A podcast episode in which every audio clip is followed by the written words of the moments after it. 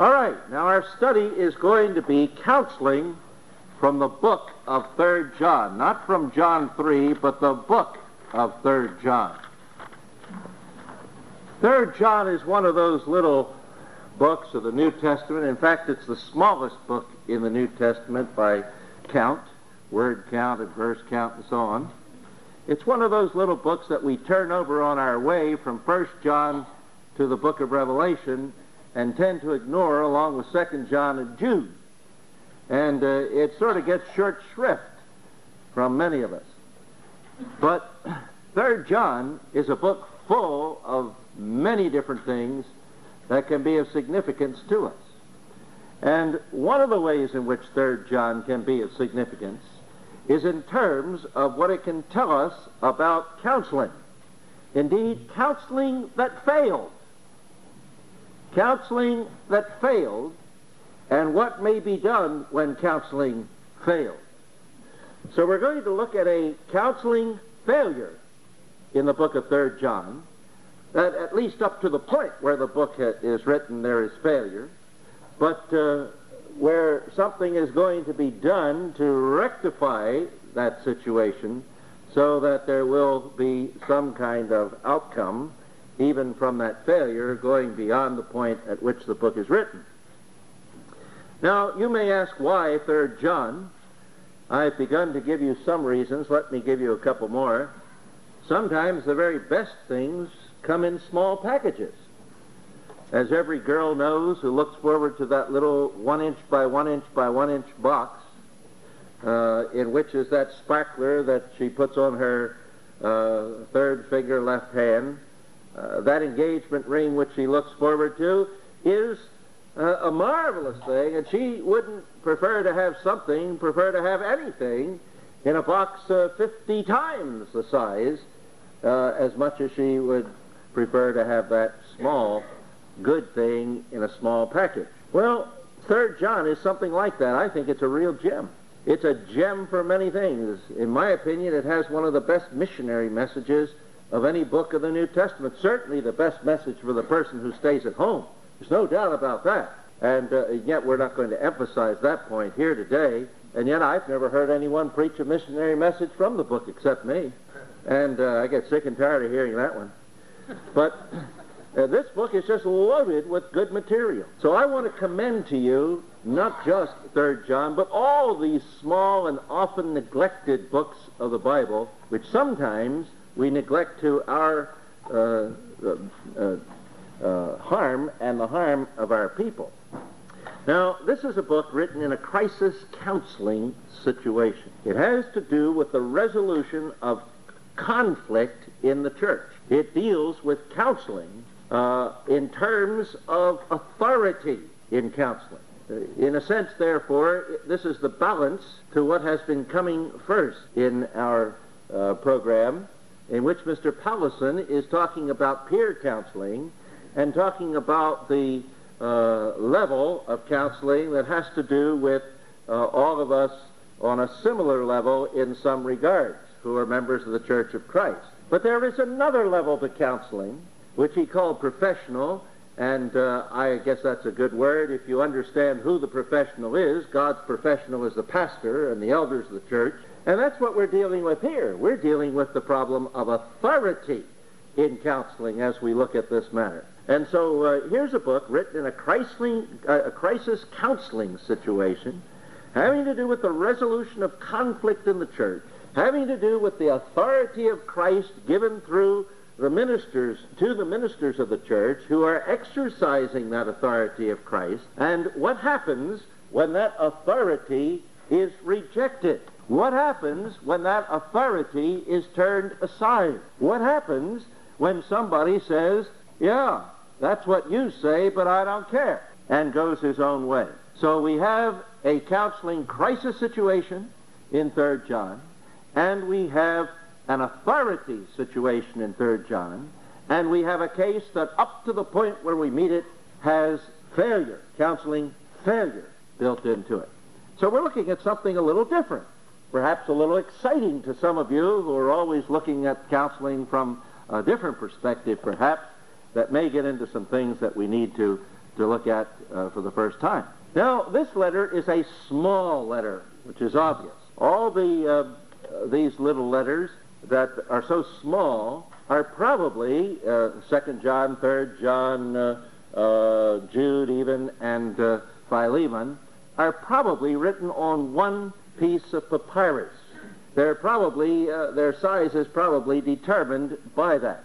You know, today chapters are going to be a little different in books. They're going to be more uniform than they used to be because of disks, computer disks, and uh, word processing disks, which will hold just so much uh, before they're filled, and people are going to kind of conform their chapters to the disk. Well, the same thing is true here in those days. Uh, often people said what they had to say on a piece of papyrus and shot it off without sticking a second piece on, and so the papyrus, in a sense, limited uh, how much you were going to say. And in these instances, we have one piece of papyrus, probably, and we have a short stopgap note written in a crisis situation to meet that situation, at least temporarily, until something more could be done. Here in 2 John, we read that John says, I have much more to write, and I'm going to come and see you and talk about those matters. I can't write it all here at this time. And in 3 John, we have much the same uh, kind of approach where he says, uh, I have many more things to say to you, but I want to talk mouth to mouth. It says face to face in the English translations. Literally in the Greek, it says mouth to mouth. You don't talk with faces, you talk with mouths. They're a little more accurate than we are. At any rate, uh, here it is uh, one sheet, stopgap measure, shot off quickly. Somebody was headed that way. Stick it in his hand, quickly do something about the circumstance, but recognize in the letter itself often that much more needs to be done that cannot be done through this quick little letter. So that's the kind of thing that we're looking at in 3 John. Quickie counseling, counseling that is only temporary, temporary, counseling uh, of someone with reference to matters where counseling of someone else had failed, and where a final resolution of the matter needs to be made face to face later on. So, here is a new kind of milieu about which we have not said much in the past, if anything, in our counseling sessions and in our, uh, in our teaching sessions, and certainly in this series in the June Institute. Trying to give you background. A crisis demands action, but usually not full action or definitive action. Something has to be done in a crisis. Something has to be done right away because people's adrenaline is flowing. In a crisis, people are hyped up in a crisis, people are ready for action. In a crisis, people have uh, this souping up situation that must be released some way. And if there is no direction, authoritative direction from God given to those people, the tendency will be to do something wrong to release that energy in ways that will be harmful, to release that energy in ways that may not even be well thought through, in ways that may be destructive, that the person, once he comes down off of his, his heights, will look at it and say, what a tragedy, why did I do something like that? And so here is a crisis situation and a letter sent to meet that situation temporarily and giving direction, giving authoritative directions from God directions that can be carried out, directions that uh, will help in this situation so that the energy which is mobilized may be used in a profitable and constructive way according to the principles of God. Not only that, in a crisis situation, people need understanding of some sort.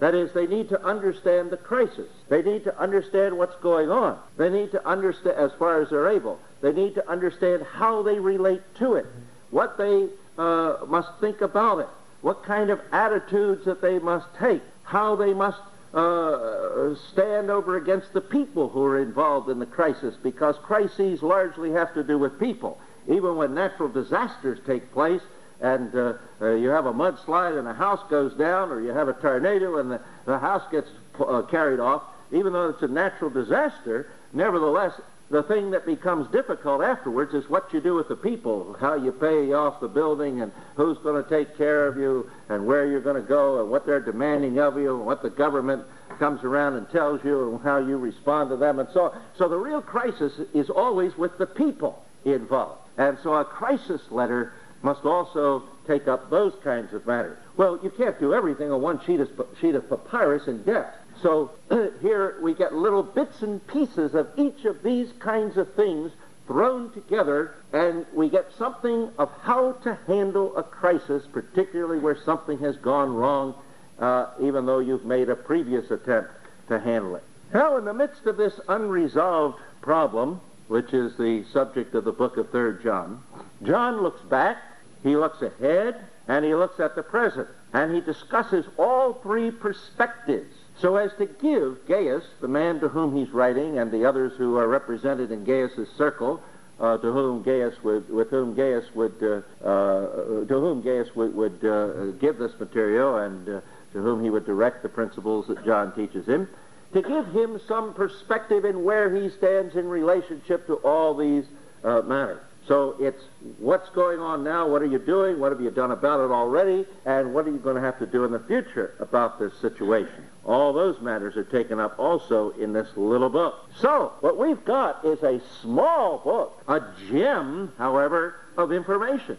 A book that is more suggestive in some ways than it is explicit, though explicit, quite explicit in others. And so we're going to look sometimes at explicit material, and other times we're going to look at this less explicit material where suggestions are made, and we're going to have to follow the suggestions out in other passages of Scripture to get them more clearly in, in, in focus, to see what, all of what John was suggesting that would come to Gaius's mind as he made just the mere suggestion itself. so then, we have chosen 3rd John because of this dynamic, common to counseling situation and because it is so often neglected in thought. I hope, therefore, that uh, uh, you will find this book and the study of it a very profitable and exciting thing, as I have as I've looked at it and tried to prepare for this. There's also in the book much about successful Christian living, which of course is the goal of all counseling activity. We don't counsel unbelievers, we evangelize them. We call it pre-counseling to let them know that counseling has not yet begun because counseling is a matter of changing a person from the inside out and therefore it's a matter of sanctification, and no unbeliever can be sanctified. He needs to be justified first, he needs to be regenerated, justified, so that he can grow in grace. But uh, because it's a matter of sanctification, uh, we don't counsel unbelievers. But this is, has nothing to do with unbelievers as such. This has to do uh, around the edges with successful Christian living, uh, which is, of course, the goal of all counseling activity, therefore. Now, we want to begin with something of an overview of the book, just to get us in shape here. There is in this book, uh, giving an outline to it, these particular things an introduction in verse 1, and then the body of the book, uh, containing three parts verses 2 through 8, which is a commendation of Gaius, verses 9 and 10, a condemnation of Diotrephes, and verses 11 and 12, a commendation of Demetrius. And as you go on, you'll notice that there's a conclusion, a very significant one, just like the significant introduction in verse 1, in verses 13 and 14. The subject, interestingly enough, of this book and also of 2 John is hospitality. In 2 John, hospitality to false teachers, cultic teachers, is condemned. In 3 John, hospitality to believing teachers is commended and commanded. So that uh, there is an interesting and uh, well balanced presentation of this matter of hospitality, which becomes the occasion for this counseling uh, uh, discussion uh, that we find in the in the book of uh, Second John, books of Second John and Third John. Now, to put it another way, we might say that here is the book. You've got two mountain peaks, and between every two mountain peaks that stand next to each other, you must have some kind of a valley. I mean that you know that uh, stands to reason, even if it's not as deep as this one, there's got to be something, or you don't have peaks. There's just one peak if you don't have that. So if you think about 3 John, three people, three main sections to the book, and two of these persons as being mountaintop Christians, so to speak, and one being a swampy type Christian down below. You've got the book of 3 John. Here's a mountain peak man. Gaius is our first mountain man. And then our swamp is Diotrephes, and our second mountain man is Demetrius. the book revolves around these three persons and what John says to them and about them and what he says with reference to them in relationship to one another and to God. So draw your little picture if you want, and on we go.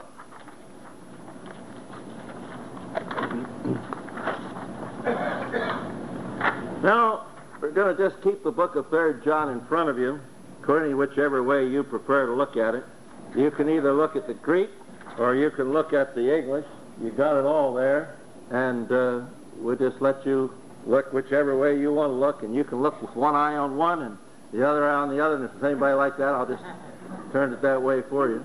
But uh, this is the book of 3rd John. You see, it's handy enough to get on one sheet of, uh, uh, not only on one piece of papyrus, but in English, it's easy enough, and along with Greek, uh, to get on one uh, of these goodies that we have here, uh, acetate sheet. So that makes it very handy to look at. We can keep looking at one or the other as you care to. Anybody like to come down further? If that's not blown up enough for you and you'd like to look at it, you're perfectly welcome to do so. Wander down here. There are plenty of seats along here, a whole row down there, a whole row over here. Now we begin in the book of 3rd John with that introduction, verse 1. And we're going to spend some time with it because the introduction is rather important. First of all, notice in this introduction who writes. John's name as such does not appear. He calls himself the elder. I'm not going to get into critical discussions because we haven't time for that as to whether John really wrote this and if so, what John and so on. I'm assuming for the sake of our discussion this is John the Apostle and uh, there are very good arguments for that, but we haven't time to get in them here. He calls himself presbyteros, ha presbyteros. Those are the first two words up there in Greek, the elder. Presbyter means elder, and of course presbyteros is the word from which presbyter or elder comes. Now, the word presbyteros or elder is used in two ways in the Bible. It's used sometimes officially, and it's used sometimes uh, informally, in a non-official sense. It's possible that John here was using uh, the, the word in the official sense, but it's not probable because he uses this same uh, expression in 2 John, and in both places he writes to very close friends. He's not writing to somebody where he has to exercise his authority. He's not writing to somebody who doubts or questions what he has to say. He's writing to people who have been doing the right thing, as we shall see here, and if you examine 2 John, you'll see the same thing.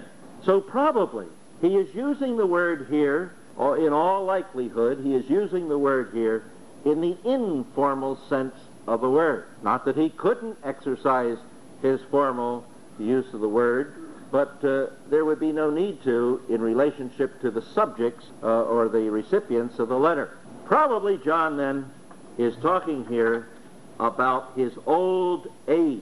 John is saying, I am writing to you as the old man, the old one, the elderly statesman. At the time when he's writing, we don't know the exact date, there seems to be reason to believe that he is the last living apostle, that all the rest have gone their way.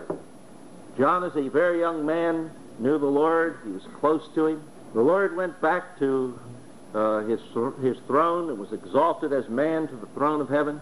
But John walked with his Lord as the Spirit of God came throughout all those years, not only when he was on earth, but when he returned in the person of the Spirit of God to dwell within John.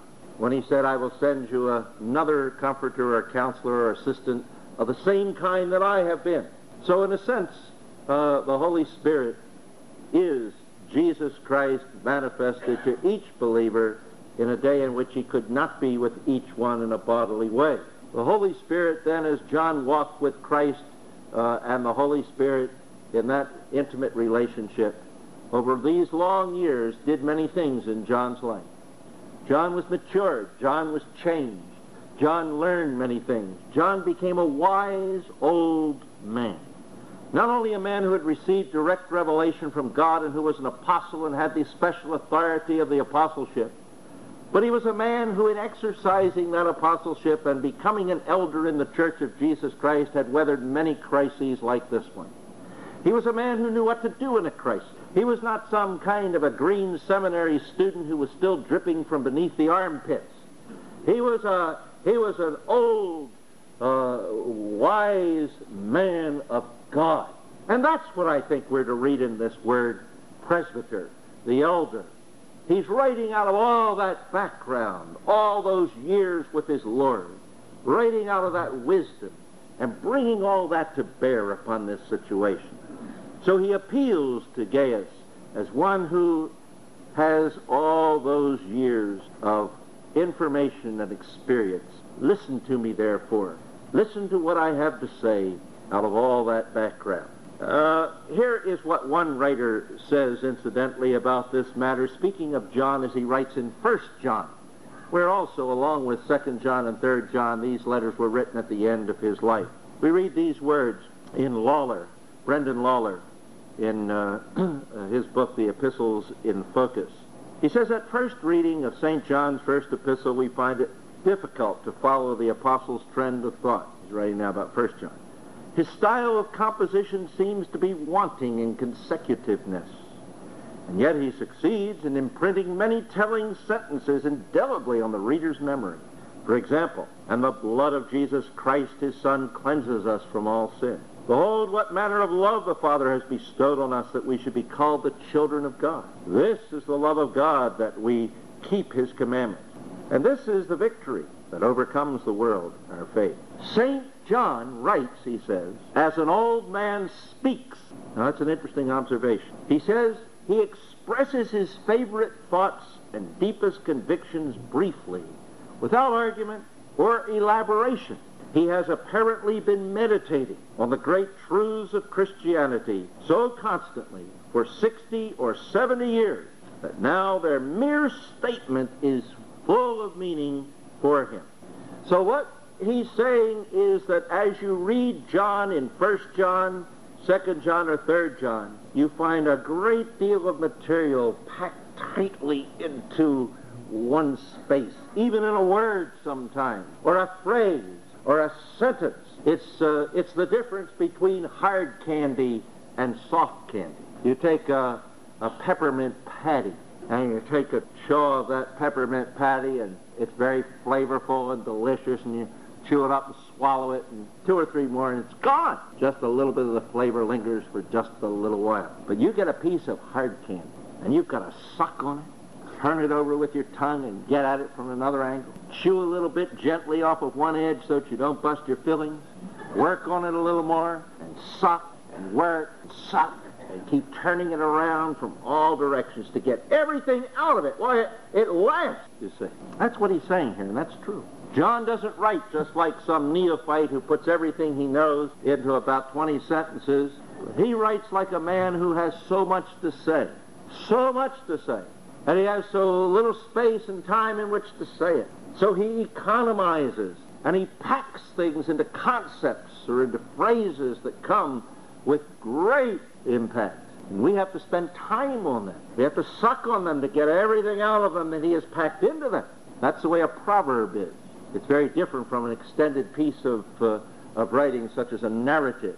A proverb has so much of life over many years and through many people's experiences with God packed tightly into that one proverb. John almost writes letters like he was writing proverbs, is what this man is saying.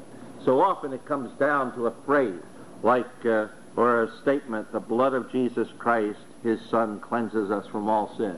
There's a whole theology of sanctification built in that. You could argue for weeks about many of the aspects of that statement. And people have argued for years and lifetimes about it. And so get that in mind as we look at John. He goes, Lawler goes on to say, as we read his unlinked, pithy sentences, we fancy we can hear his voice speaking slowly and with great earnestness. For my part, he says, this epistle reminds me of the spiritual exhortations of a certain holy man who had been all of his life long a man of prayer. Holiness consists in being in a state of grace, he would say. Or, it is impossible to do any good at all without prayer. And from his manner and tone of voice, it was obvious that such statements summarized for him the prayerful ponderings of a lifetime. All right, So in John the Presbyteros, John the Elder, we have this wealth of experience in living Christ's way that he brings to bear upon the problems before us. Of course, there's no way that a young man on his first case can have all of that himself in his own experience. He must, however, be careful to read those who have had such experience. He must be careful to spend hours and time watching and listening to those who have spent time with their Lord serving him in counseling. If he wants to catch up and to gain from what they have learned from their experience while he's gaining the experience himself. Now it's true that God's Word has all that's necessary and the youngest, greenest neophyte with no experience and nobody to lean on can take that Word and by the power of the Spirit use it. But there's also the place for the fathers that John himself points out in his first letter. He talks about the fathers and the young men. And there is an unbeatable combination. And when he speaks about the young men, he speaks about their strength and their ability to do things, to act, to be decisive, to create some kind of, of response in the church. When he speaks about the fathers, he speaks about their knowledge and their wisdom and all they've known from the past. And together, what he's telling us is that there is an unbeatable combination the strength and youth and zeal of the young men who want to get out there and get the job done and who can do it. And the wisdom of the fathers combined is what we really see as the ideal in the church. So here's the presbyteros speaking to a younger man, Gaius, and we see that combination coming to bear. So there is a place for age and for experience and for all of that in counseling. And John's making the point. He's making just that point by calling himself the presbyteros. He's making the point that I've got something to say about this situation. Listen to me because I have walked many years with the Lord and have learned many things from Him. And we should respect age. Our society doesn't respect age. It respects youth. It holds youth forth as the ideal. It holds youth forward as the goal. Every woman wants to look younger. Every man wants to look macho. Uh, this is not the way the Bible looks at old age. The older I get, the more I realize that fact. However, it's not just age in and of itself. The Bible teaches that we are to respect the hoary head if it is found in the way of righteousness. That's that important qualification. Here was the hoary head and beard found in the way of righteousness. And uh, that's what John is calling attention to as he begins. All right, what does the old man have to say in this letter? That's what we begin to look at now. A presbyteros Gaio to agapeto, to Gaius the beloved one, or to the dear Gaius, my dear friend, which we would probably say in our time. We have no exact equivalent of this word beloved. You can't get away with the word beloved anymore. It's just not part of our, our modern vocabulary. You can only use it in poetry. Uh, Macedonia, Derbe, and Corinth, according to the Bible, uh, had a Gaius in each of those places. Possibly this is the same Gaius as one of those Gaiuses. But the name Gaius was the most common name in the Roman Empire. It was exactly like our word Smith. Indeed, it was even more like Smith than our word Smith. Because in the law books, where you had a sample, for example, of a contract, where a person would sign his name and we would write John Doe and Richard Roe, they wrote Gaius. That was the name they used because it was the most common name that there was. It's exactly like our name George. Let George do it. That's what they would say in Rome. Let Gaius do it. They used that same kind of expression when they spoke of so and so. Instead of saying so and so as we would, or George, they would say Gaius. Let so and so do it. Let Gaius do it. So, really, all we know about Gaius for sure, this Gaius, is what we learn here. We're not going to be able in any way to identify him with any of the other three Gaiuses, and uh, it's altogether possible, indeed likely, that he is not uh, to be identified with any of the other three Gaiuses. And yet we learn a great deal about this man Gaius from this letter alone. We saw that he was a mountain peak Christian, a mountain man in this letter. Now John calls him Gaius the Beloved, to agapeto, the, his dear friend, his very, very warm, close friend. This certainly starts out the letter in the right atmosphere. an atmosphere for the richest, deepest, warmest kind of counseling. Uh, certainly, between the two of them, there was already an understanding. So we shall see later, John had led Gaius to faith in Christ. There was the warmth of that kind of relationship built into this. In addition, there was the warmth of just Christian fellowship. And thirdly, there was the warmth of all those obedient acts that Gaius had committed that we began to see, that we'll begin to see as we look further into the book. John speaks of him in the absolutely most endearing and warmest terms possible. Now, it's nice if counseling can begin on that kind of basis, but it's not absolutely essential. It is not essential at all. It's uh, the cherry on top of the whipped cream, but you don't need whipped cream even. Because there are many situations where you're not in that greatest relationship with people, or where you have no relationship whatsoever with them prior to the time of counseling them, where counseling must take place and will take place in the providence of God, and uh, regardless of relationships, you must plow ahead. But where you can have this kind of relationship to begin with, it certainly does help, and much can be presupposed and is in this letter. One thing I want you to notice, however, in this appellation of Gaius, where he calls him to agapeto, the beloved one, the, his dear friend, that John is not afraid to express his love. Now, I'll grant you that an old saint can do this better than some of the younger saints, particularly with the women in the congregation. Uh, he can put his arm around them in a way that uh, a younger uh, pastor better not. But uh, uh, John, I, I, think, always did this in the right way, regardless of what age he was. Uh, and he had learned over the years to express this love for people, to express what he thought about them when it was so warm and so rich. Sometimes we neglect that note. Uh, in our society, to speak of loving someone, especially a man to a man, almost becomes a, a strange way to speak. I noticed that uh, in this morning's lecture, I don't know whether it stood out to you or not, that Dave said that he loved this person to whom he was speaking. I don't think there was anything sexual about that. I don't think there was anything wrong about that, and I think you didn't feel that there was anything wrong or sexual about that. I think you, you got the, the impression in the way that he said it that it was genuine Christian respect and concern for that person that he had. That this was a dear friend, a very close person whom he truly loved in this rich sense of that word. And it was, it was good for me to hear Dave say that about somebody in such a way, in such a context. Because I think many of us are afraid, afraid to express real love lest somebody take it the wrong way and put a, a, a sexual connotation uh, around it. Now you have to be careful.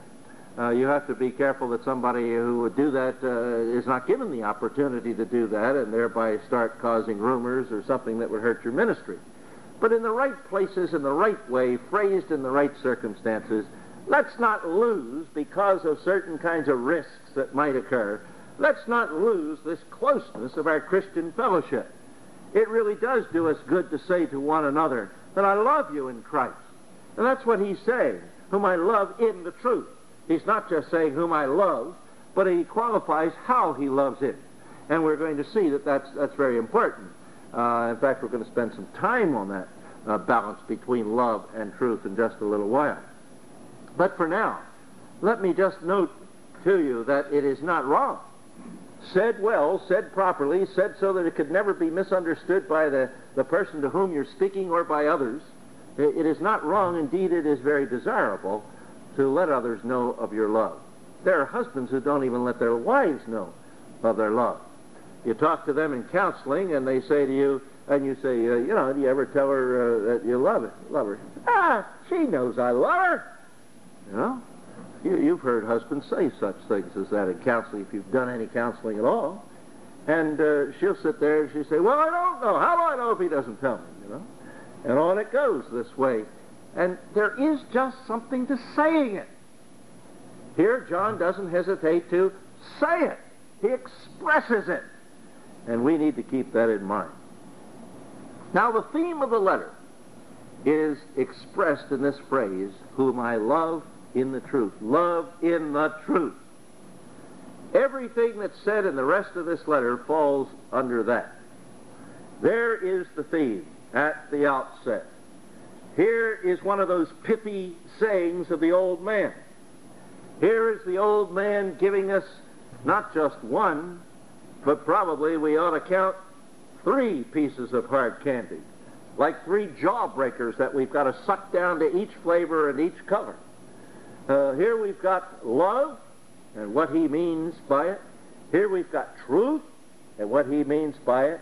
And we've got the phrase love in the truth and what he means by that, which is the real jawbreaker of the whole business. So that uh, before us now, we've got some of the most important information that we could digest. And we want to look at that. Whom I love, the beloved one whom I love, han ego ag- agapo and aletheia. Uh, here are two elements that are essential to all successful ministry and to all successful counseling love and truth. The two are not antithetical as some people think. I suppose that's one of the strange ideas of our day that if you are truthful, you can't be loving. Or if you're loving, you can't be truthful. It was the kind of thing Dave Powlison was working on this morning when he talked about the two sides and the middle.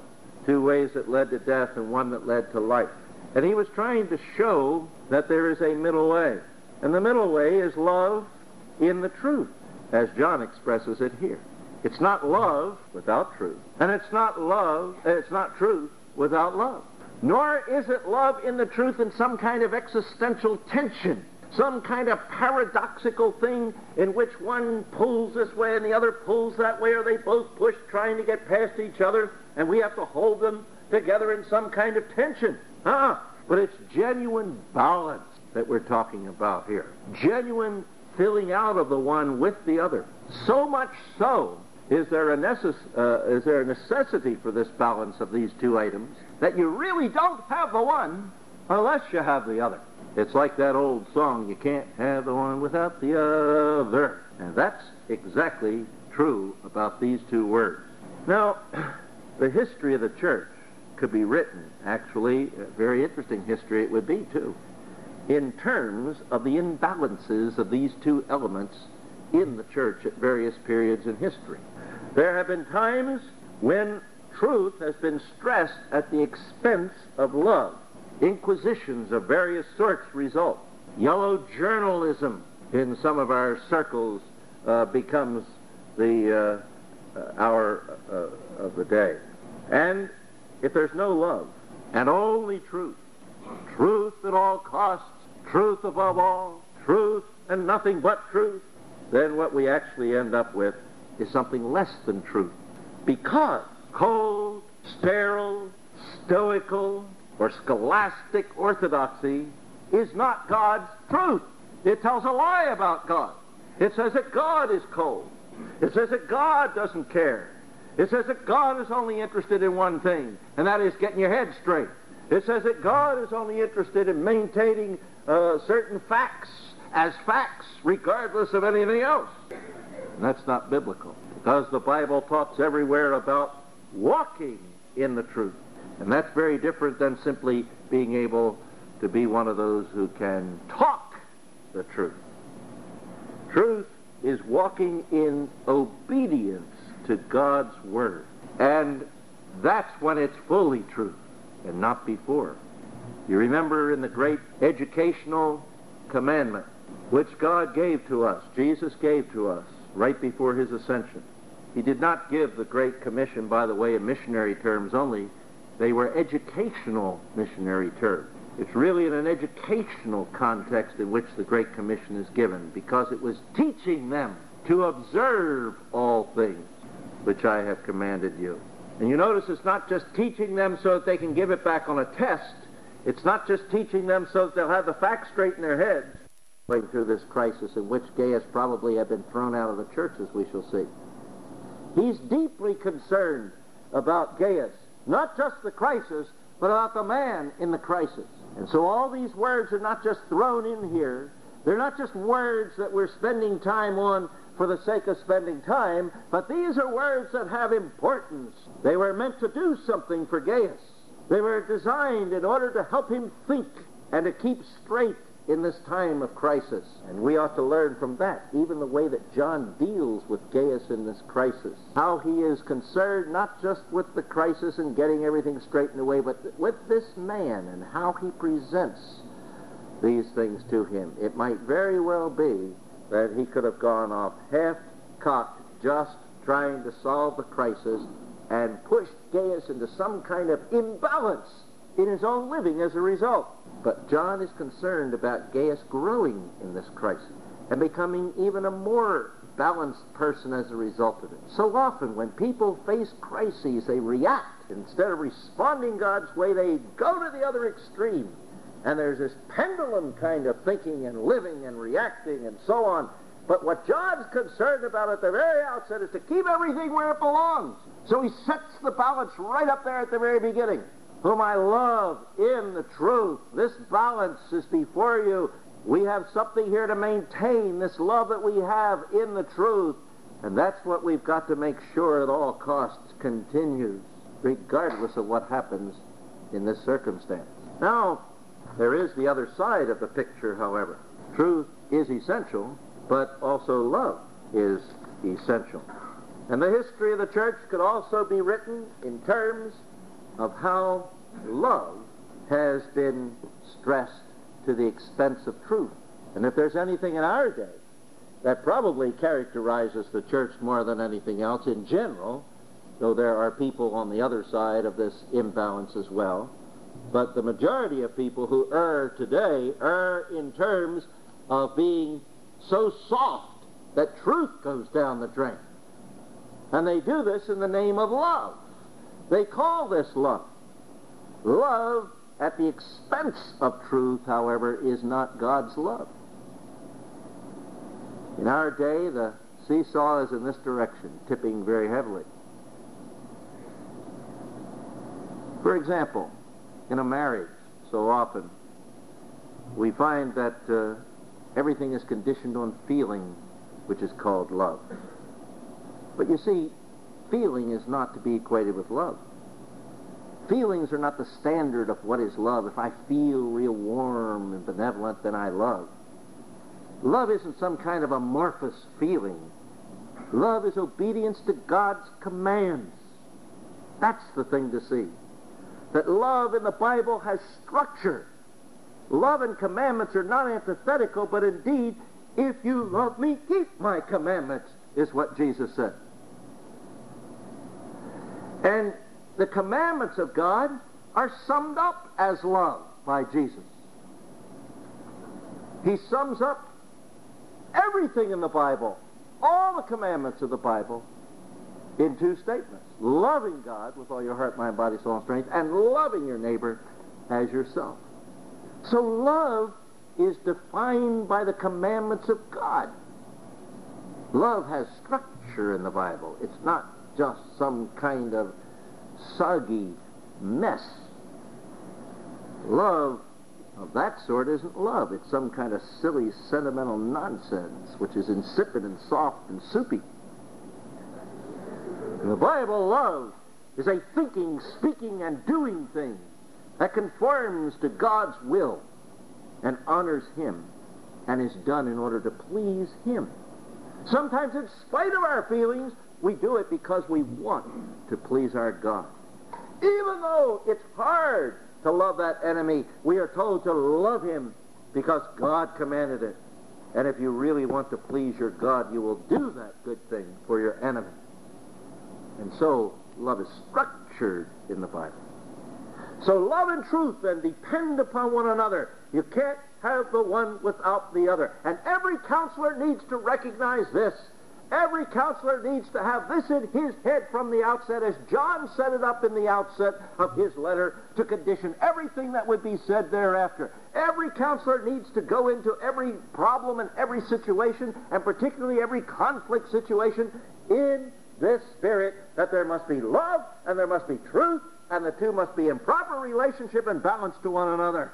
Doctrine and life are inseparable. Doctrine is given for life, and life must be lived in the light of doctrine. The two should never be set against each other, more neology, less theology.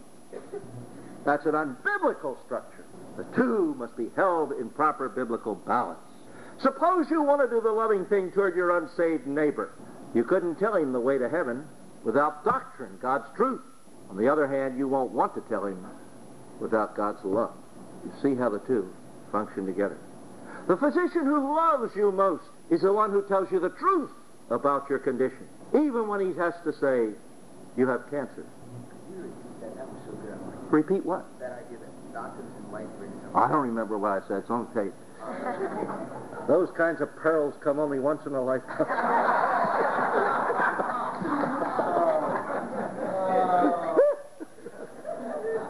My voice for the life of the day. Okay. The physician who loves most then is the one who tells you the truth, even if he has to say, you have cancer. Now, if he says that with a, a glee, that isn't what I'm talking about. But if he says that with deep concern, that's love in the truth, you see. Now you can be healed because you know the true condition. And so too a Christian counselor who speaks to a counselee in love tells him his true condition. He doesn't say, well, I guess this is immaturity. He says this is sin because he knows that there's hope for sin. You know, in marriage where love is small or waning, perhaps it's on the rocks already, truth begins to disappear. Communication at a level of depth breaks down. People talk in a very superficial way to one another. There isn't much truth being communicated, just some kind of outward agreement to work together at a level which is very superficial.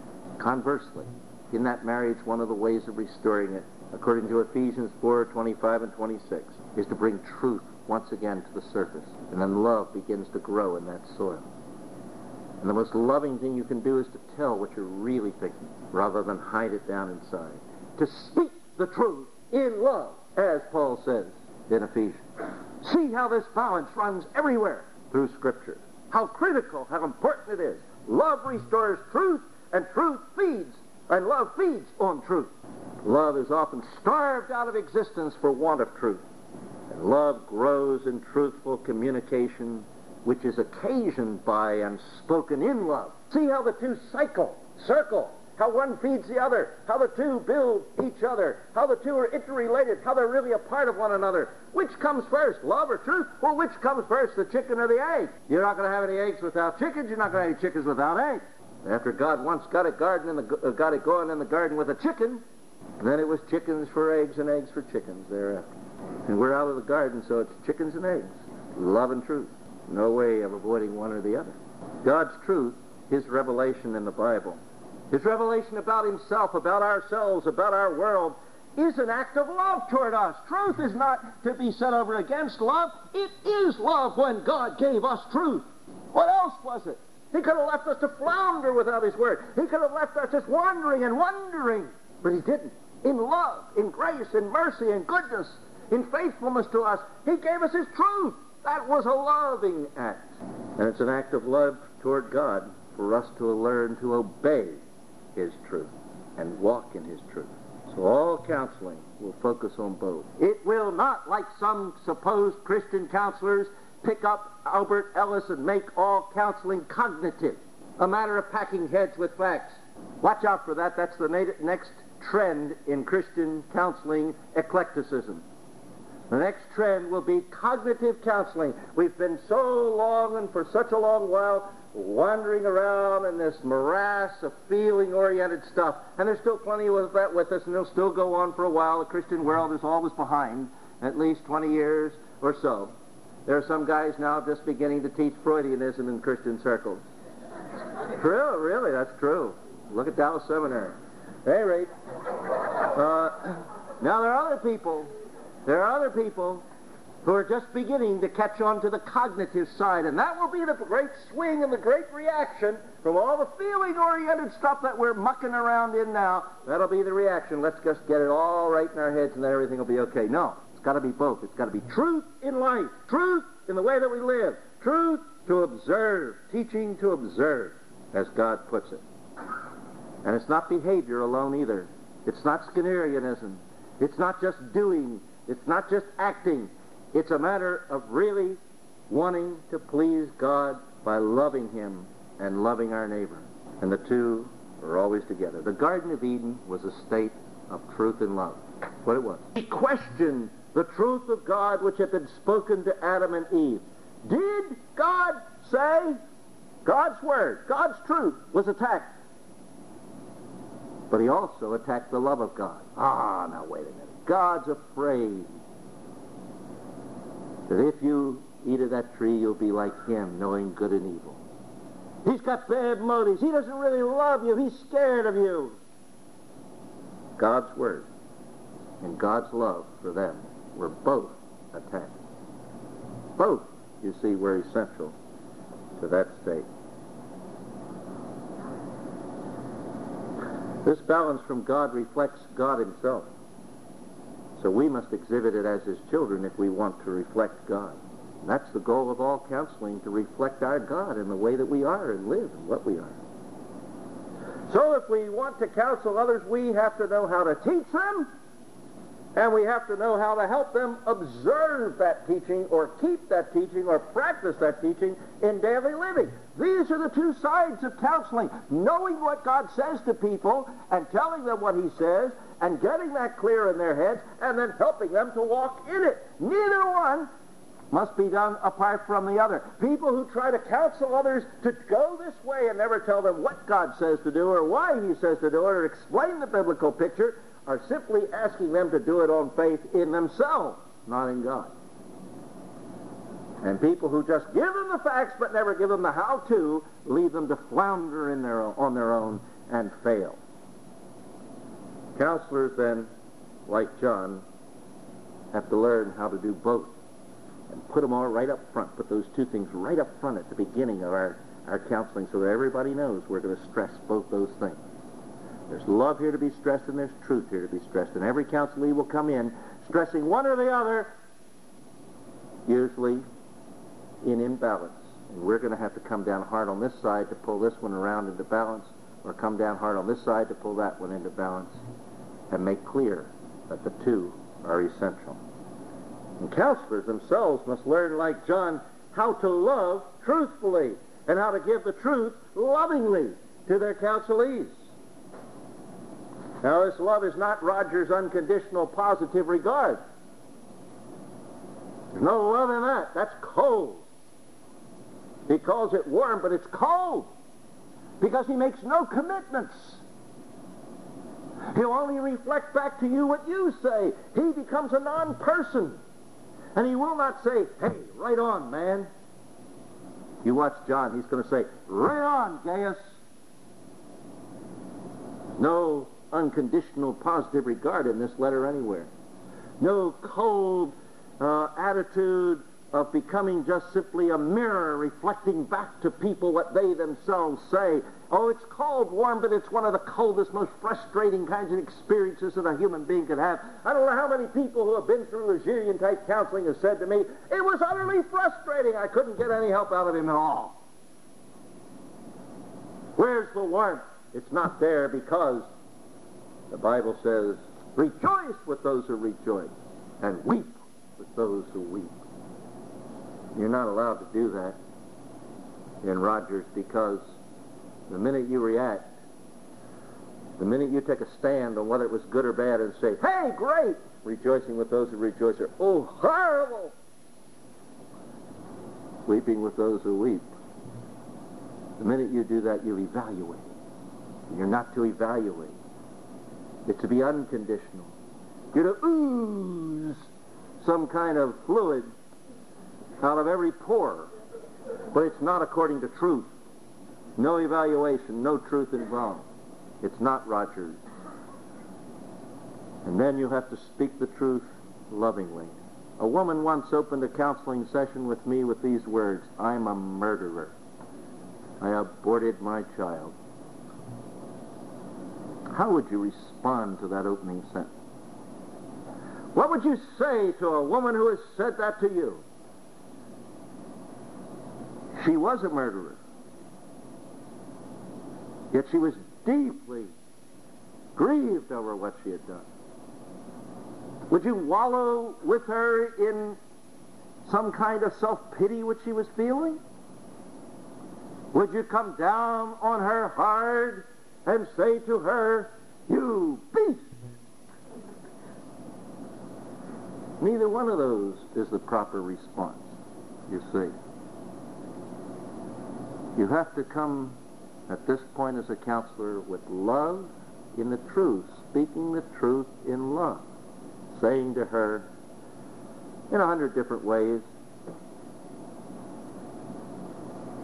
That's really sad. Taking her seriously about her sin, yes, you're right. You are a murderer. But you know, so was David. And there's hope in the fact that you recognize it as murder, as sin. Because, like David, you can be forgiven of even that sin. Thank God that you see it as sin. Now let's talk about how that sin can be clean, cleansed and you can have a whole new life that begins to honor God and is a blessing to other people. You don't minimize her sin. You acknowledge it for what it is. You don't try to build up her self-esteem. She doesn't deserve to have any self-esteem over what she did. But you speak the truth lovingly, hopefully. And you help her. If You go either direction. Coming down hard on her with some kind of a meat axe when she's already realizing and recognizing her sin, you've gone all off base. If you just try to help her by all these sympathetic responses, not acknowledging her sin or recognizing it for what it is, you haven't helped her either. There's a balance. There's this biblical balance. And like Dave said earlier, stole everything I had to say. All areas of life fall into this framework. That's why it was important for John to set the theme at the outset. He would be shy on neither side of the balance. And the letter itself is a masterpiece of balance between these two things. A masterpiece. Don't forget it. I'm not going to mention this much in the future, but don't forget this point, and don't forget this background. And notice as we go through how that comes out. A little of this, and a little of that, and how one is said but in this spirit, and how this is said in that spirit, and how these two blend together at all times. And let me say one last word. Every counselor you will ever counsel will know when you're on one side or the other and not down the middle. He won't be able to articulate it. He won't be able to say to you, hey, you need more love. Hey, you need more truth. Well, these two things are out of balance, but he'll sense something's wrong. That's your test, to learn from John the presbyter how to blend these two in perfect balance. Not just in this letter, but everything John and the other apostles write. But surely this is one of the great things that came from the wisdom of that old man in Christ. The need to set this theme right at the outset, whom I love in the truth. Okay, we're going to take just a half minute break. Everybody stand.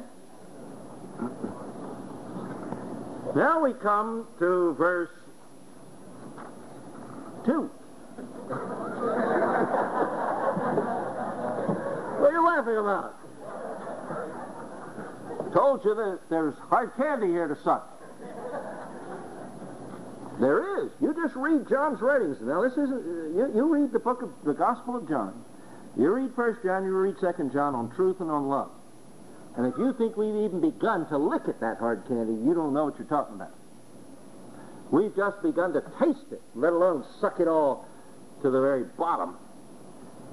There is plenty of more in there to get out of those two in John, just in John, without going outside of John's writing. And you don't even have to go to the book of Revelation, which was written much earlier in life before 70 AD. Now, this is all his later stuff, the gospel and the epistle and the two letters, three letters. Well, these are two letters, plus the epistle. All right. now, John goes on, so we must, eventually. He says, Beloved, I pray that all your interests may prosper and that you may have good health in the same way that your soul is prospering. Now he begins to talk to Gaius. Here's the first, we've had the introduction. Here comes the first uh, of the three sections of the main part of the book, of the body of the book. This is the first mountain peak. We haven't gotten to the swamp. We haven't gotten to the second mountain peak, but we're on the first mountain top. We're beginning to climb that mountain because he's now talking about Gaius and to Gaius all in one. And we're learning about Gaius and what John is saying to him in this situation. And he says, he says, uh, beloved or loved one, I pray that all your interests may prosper. Now, in one sense, there's nothing unusual about the form of his greeting. If you pick up the uh, two volumes of papyri in the Loeb Classical Library, you know those little green jobs? How many know the Loeb Classical Library? Horrendous. One, two, three, four, five. Five people in this room know. How many of you are preachers? Let me see how many preachers we got. Ooh. What did they teach you in seminary? Loeb Classical Library is something you should learn about. Loeb Classical Library is one of those great crib-type libraries. On one side has the Greek or the Latin, the other side has the English translation, right across from each other. That's handy. And there are two volumes of papyri from the New Testament period. If you pick up those two volumes of papyri, you'll find in P1680 Oxyrhynchus this I pray to God that you are prosperous and successful and in good health. Very close to what John's writing. Same basic words. You'll find in Papyri number 292, Oxyrhynchus, before all else I pray that you may have health and the best of success. Basically those same two words. The same two words you find here in this, uh, uh, here and here. And so, in one sense, there's nothing unusual about this letter because it's using the form of a letter of that time. Just as John and Paul and all of them use many other forms of writing of their day, such as beginning the letter with the name of the person writing it. That was a form in that day. We happen to use a different form. We're stupid enough to put the letter, the name of the person writing at the end, so you have to go through 20 pages to find out who it was that wrote this thing. But they had the smart idea of putting everybody's name at the beginning. So you start out by John, or you start out with Paul, or you start out with the elder, or whoever it was, to beloved Gaius. So you know everything right in the first sentence at the beginning. There, it was a form. It's the way they did it in those days. The way all the rest of these letters you'll see in the papyri, which has a bunch of these letters in it, uh, the way all these things uh, start out. So there's nothing unusual about this letter in that respect. Nor was there anything unusual about praying for someone's best interests, that things would go well with him, that he would prosper, that uh, uh, materially and physically he would do well and succeed, and that he would be in good health. Those were two things that you find in many of these letters, and I mentioned two of them for you and just read two of them to show you how this was a common form.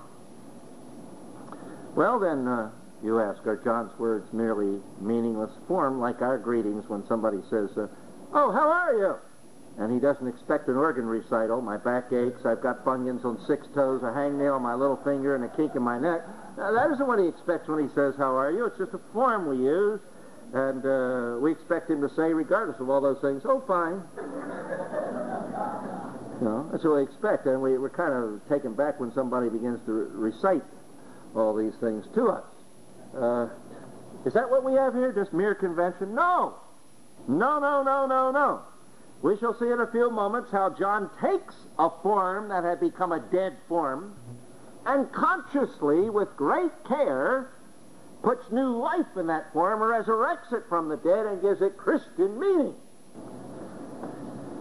Well, if there's uh, nothing unusual basically about the form, is there something unusual about his prayer? I pray, not wish as the King James has it, but it means pray. Concerning all things, that is in all aspects of your life. The peri means concerning. Uh, right here, this peri, or pray about or concerning all things, that you may prosper, be successful, and be in health. This too is very close to the usual form, as I pointed out.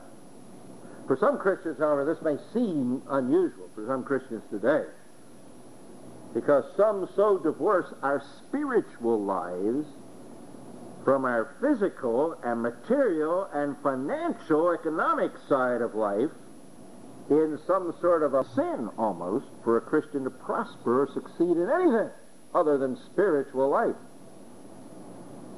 The fact of the matter is, is that John kept both in balance. See that great balance of John here once again.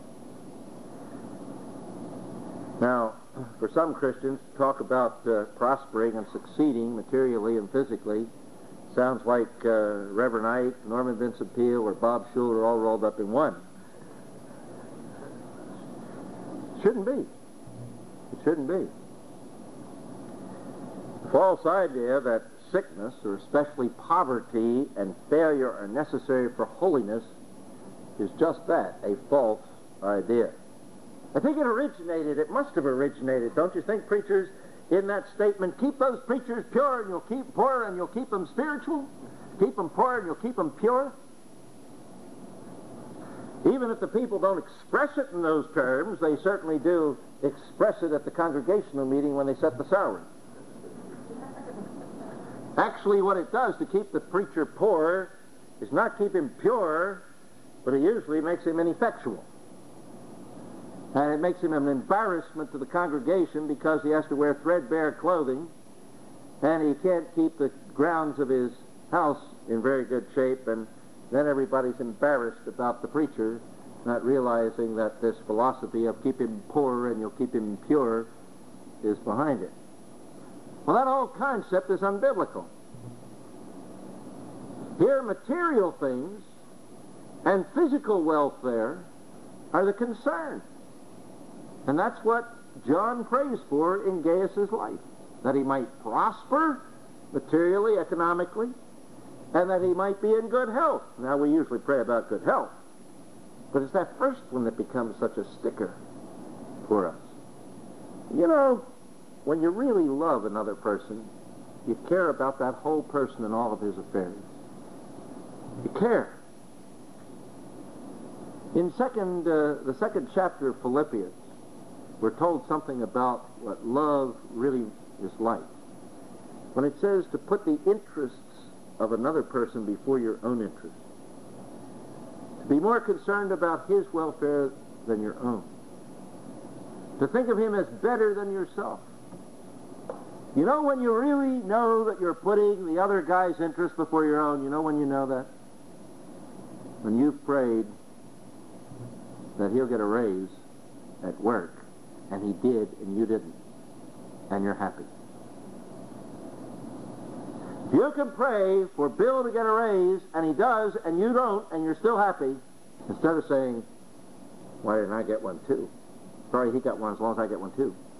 Then you know that you're really caring for other people. You know, it's time we did pray for such matters as this. We're always screaming, where's the money in the church? We need money for this, need money for that. When's the last time we prayed anybody else would get a raise but ourselves? We can't support the whole church ourselves. So let's pray that all get some more money. There'll be plenty of money to go around. Do all things need to be done? John prayed for the financial welfare as well as the physical welfare of this man. Yeah, yeah, it's not sin to prosper. You know, in uh, in Timothy, First Timothy, that last chapter, we read about rich men's Bible classes. You ever read about that? Well, someday read about it in the last chapter. It says, teach the rich. And then it tells them what to teach, tells you what to teach them and what they're to do with their money and so on. But see, that's telling you to have a rich man's Bible class. That is, he's to be instructed from the Word about his riches. Now, when's the last time you ever did that? Well, you say, I don't have any rich men. Well, where have you, what have you been praying for? you got to pray for their welfare financially so that you can get some rich men so that you can fulfill 1 Timothy 5 and 6. You know, you can't you can't do everything the Bible tells you to do until you get some rich men. You just can't do it because you're the whole rich men's Bible class. Okay. That's just a little sidelight. Now, it's true that God may use poverty to teach holiness, but um, He can also teach holiness through riches, which is even harder. Sometimes it's a lot easier to be holy when you're poor. You haven't got any other place to turn. But the rich man has to learn not to trust in his riches, which is perhaps even harder. That's why maybe Jesus said it's easier for a rich man to go through the eye of a needle. And I don't think that has anything to do with camel stooping down uh, under that uh, uh, a rich man to go into heaven rather than for a camel to go in the eye of the needle. It's not has anything to do with the door. That just takes away from the whole absurd image that Christ wanted to give to us, the humorous image of a, of a real needle with a camel going through it. You know, threading your needle with a camel's tail. And then pulling the whole camel through along with the tail. I, that's marvelous. That's marvelous. This nonsense about a door has nothing to do with that. I don't know if anybody ever got that crazy idea. but he didn't say it was impossible. He said it was harder. He said it was a really bad test. Really tough, you know. I guess you could get the whole camel through the needle one way or another, but it's going to be rough on the camel. also going to be rough on the rich man.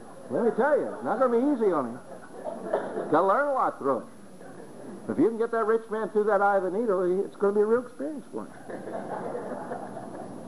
well, at any rate, to be biblical, we must pray and work for our counselee's wealth and prosperity in all things, as John says. Pray concerning all things. There it is. Uh, pray peri panton, all things. Concerning all aspects of his material welfare, that he may be successful. Now, that means your counseling when you deal with people, doesn't stop at just getting him in some kind of a relationship spiritually with God or with his neighbor. It means you're going to counsel him about such matters as his financial affairs and how to handle them properly before God and his neighbor. And how to even enter into certain deals that he might have to enter, enter into from a Christian perspective, using the kind of teaching that we find in 1 Timothy toward the end of that book, and so on. So our counseling gets us into all sorts of interesting things. But now, if there's nothing unusual about the form of the greeting, and there's nothing unusual about the form of this prayer, why do I say that John takes an old form and gives it new life? What is the unusual feature in this salutation, in this greeting, in this form that we see that is also in the papyri of the day? There is something remarkable about the second half of the greeting. John goes on as though it were just a normal greeting until he says these words, in the same way that your soul is prospering. You won't find anything like that in the papyrus. You can search from stem to stern, and there isn't a whisper of anything like that. John has taken a usual greeting and he has given it a new twist so that the whole business comes alive. And what a remarkable thing he has said. This is an outstanding statement about gifts. Outstanding. Remarkable. What is it? Do you get it? He's saying, John's saying, Gaius, I want you to be as well off materially, financially, and physically as you are spiritually. What an astounding statement about any man. Yet John could make that statement as the presbyteros, the one who has for all these years seen many Christian men and women go and come. He could say, as I've seen them, you're one of those mountaintop men. You're right up there on the top, Gabe. I wish that you were as well off materially and physically. I wish you had as much money, and I wish you were as, as physically well as you are spiritually prosperous. He was affluent spiritually. He was in the pink of health spiritually.